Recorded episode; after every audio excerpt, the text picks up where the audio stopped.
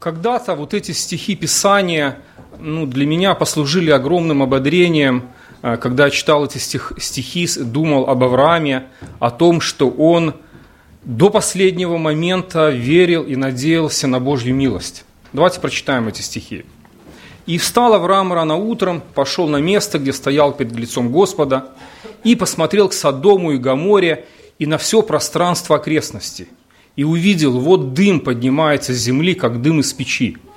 И было, когда Бог истреблял города окрестности сей, вспомнил Бог об Аврааме и выслал Лота из среды истребления, когда не спровергал города, в которых жил Лот. А многие из нас знают эту историю, когда Бог захотел наказать э, Содому, Гамору за их грехи. Авраам рано утром встал, чтобы пристать перед Богом. Он посмотрел в ту сторону, и он видел, что город в огне – и Авраам понимал, что скоро камни на камне не останется на этом месте, что там Бог всех уничтожит. Но в этом городе были люди, которые были очень дороги для Авраама. Это его племянник Лот, его семья. И Авраам стоит до последнего перед лицом Бога, и я думаю, что это была его ходатайственная молитва. Он, он надеется на Божью милость. И мы знаем всю эту историю, как в последний момент ангелы пришли в Содом, как они взяли Лота за руки, и написано, по милости к нему Бога вывели его из Содома. И Лот был спасен по милости Бога, но в этот момент э, Авраам стоит перед Богом, и Писание говорит удивительные вещи. Вспомнил Бог об Аврааме и э, выслал Лота из среды обитания – и вы знаете, за свою жизнь я слышал много свидетельств также людей, которые обратились к Богу, которые говорили такие слова. «Бабушка у меня была верующая, за меня молилась. Отец у меня был верующий, за меня молился. Кто-то за меня молился. Этот человек за меня молился. И я верю в Божью милость в ответ на молитвы.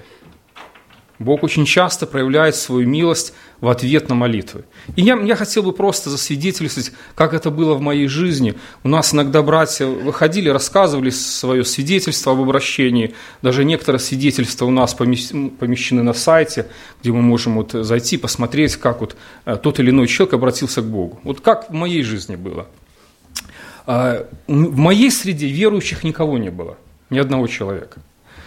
В церковь я никогда не ходил, ни в какую, ни в православную, ни в католическую, никогда не был ни в какой церкви.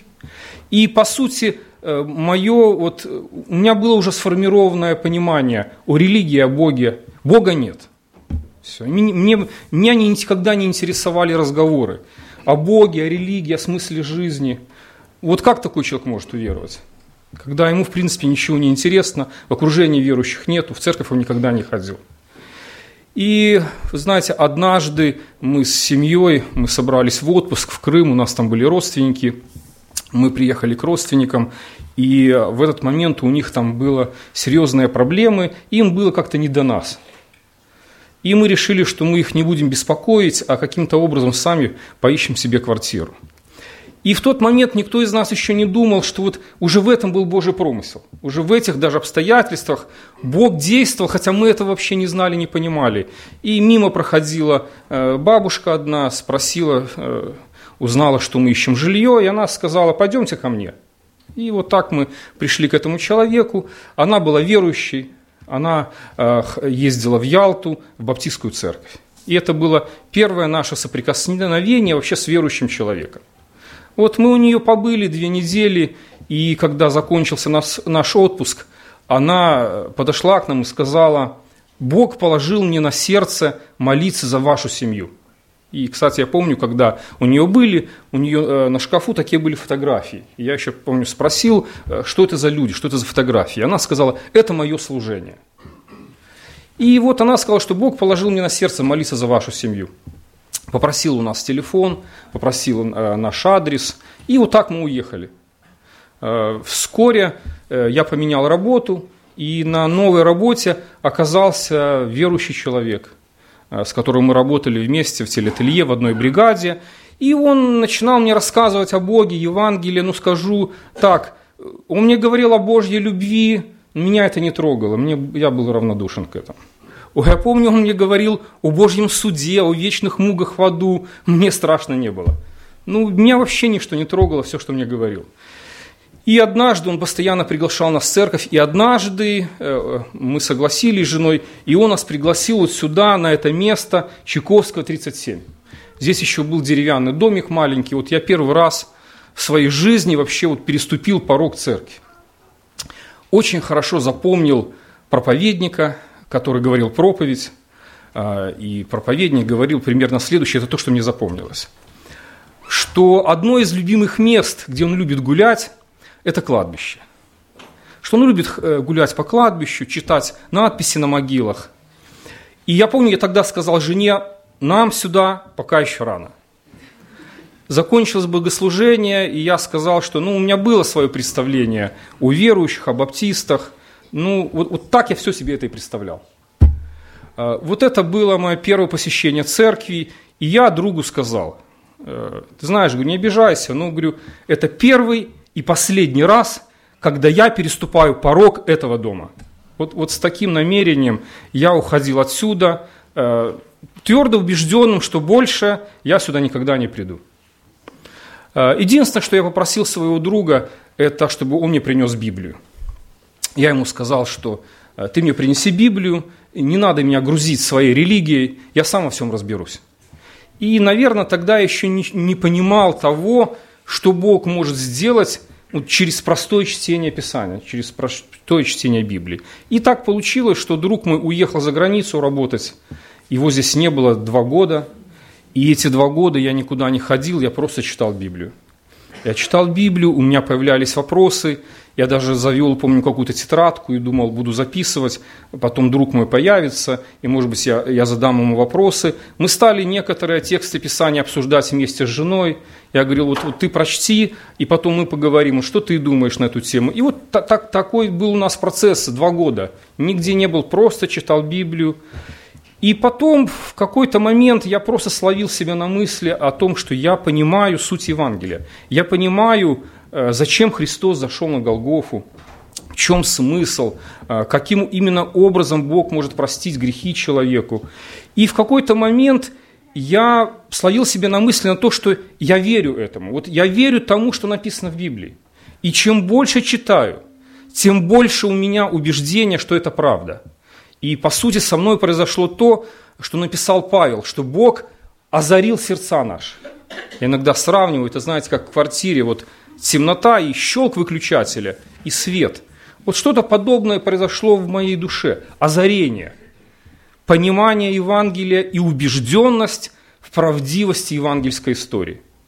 Через два года вернулся мой друг, он мне позвонил, но в принципе э, я думаю, что уже уже э, Бог, э, Бог уже просветил разум, Он уже дал веру. Что самое интересное, что все это время вот эта бабушка, которая сказала, что Бог положил на сердце молиться, она нам звонила, писала письма. Я молюсь за вашу семью, я молюсь за вашу семью э, на протяжении всего этого времени. Ну и потом процесс пошел наверное, намного быстро, мы пришли в церковь, мы вышли засвидетельствовать о нашем покаянии, о нашей вере. Э, мы позвонили в Ялту, э, бабушке сказали, что мы нашли церковь живую, мы уверовали в Иисуса Христа. Она, сказала, она через неделю позвонила, сказала, что я в Ялте на собрании свидетельство рассказывал о вас. И я думаю, что это было для кого-то э, там, в Ялте, на собрании ободрением – о том, когда человек молился, и вот какой результат молитвы. И потом, знаете, удивительно, наверное, недели через две мы позвонили в Ялту э, этой бабушке, и дочка подняла трубку и сказала, она отошла в вечность. Э, вот такой момент, когда человек узнал, услышал, как Бог ответил на ее молитву, и, и человек отошел в вечность. И, конечно же, я понимаю, что все это сделал Бог. Только Бог это все сделал. И Бог сделал удивительную вещь через простые вещи. Это, вот это то, что удивляет. Удивительную вещь обращения человека, то, что невозможно для самого человека, возможно только Богу, Бог сделал через простые вещи. Он направил обстоятельства так, когда мы еще не понимали всех этих обстоятельств. А, он побудил какого-то человека молиться за нас, за нашу семью, притом не просто как бы разово помолиться. А, это, это растянулось на где-то два с половиной на три года, и в течение этих трех лет эта пожилая сестра молилась за нашу семью. И через чтение Писания, то, как написал Павел, вера от слышания, слышание от Слова Божия. Вот так э, Бог разбил э, камень неверия, озарил сердце и привел, э, привел к сокрушению, к покаянию и к вере. И поэтому, когда я читаю вот эту историю, она меня также вдохновляет на то, что нужно продолжать молиться и надеяться на Божью милость до, до последнего момента. И Иисус э, рассказал одну притчу. Я не буду сейчас рассказывать эту притчу, э, потому что в этом стихе суть этой притчи. Если вы хотите, вы сами можете прочитать эту притчу. Сказал он также притчу о том, что должен всегда молиться и не унывать. И в этой притче Иисус говорил о скором пришествии своем, не первом, а во втором, что Он придет. Как э, верующему жить вот в этот период, когда мы ожидаем пришествия Христа – и Иисус, как никто, понимал, что верующий человек здесь на земле может столкнуться с множеством несправедливости в жизни. Он может оказаться в очень сложной э, ситуации в жизни. В очень сложной, когда, может быть, ему даже будет казаться это безвыходная ситуация. Верующему человеку, может быть, э, предстоит пройти через какие-то скорби здесь на земле. Его может коснуться страдания – ему нужно пройти через какие-то искушения и, возможно, через серьезные испытания. И поверьте, у каждого верующего человека на земле будет очень много причин для того, чтобы обращаться к Богу в своих молитвах. И Иисус через эти слова сегодня хочет обратиться к нам и сказать, должен всегда молиться и не унывать. Вот такой простой вывод.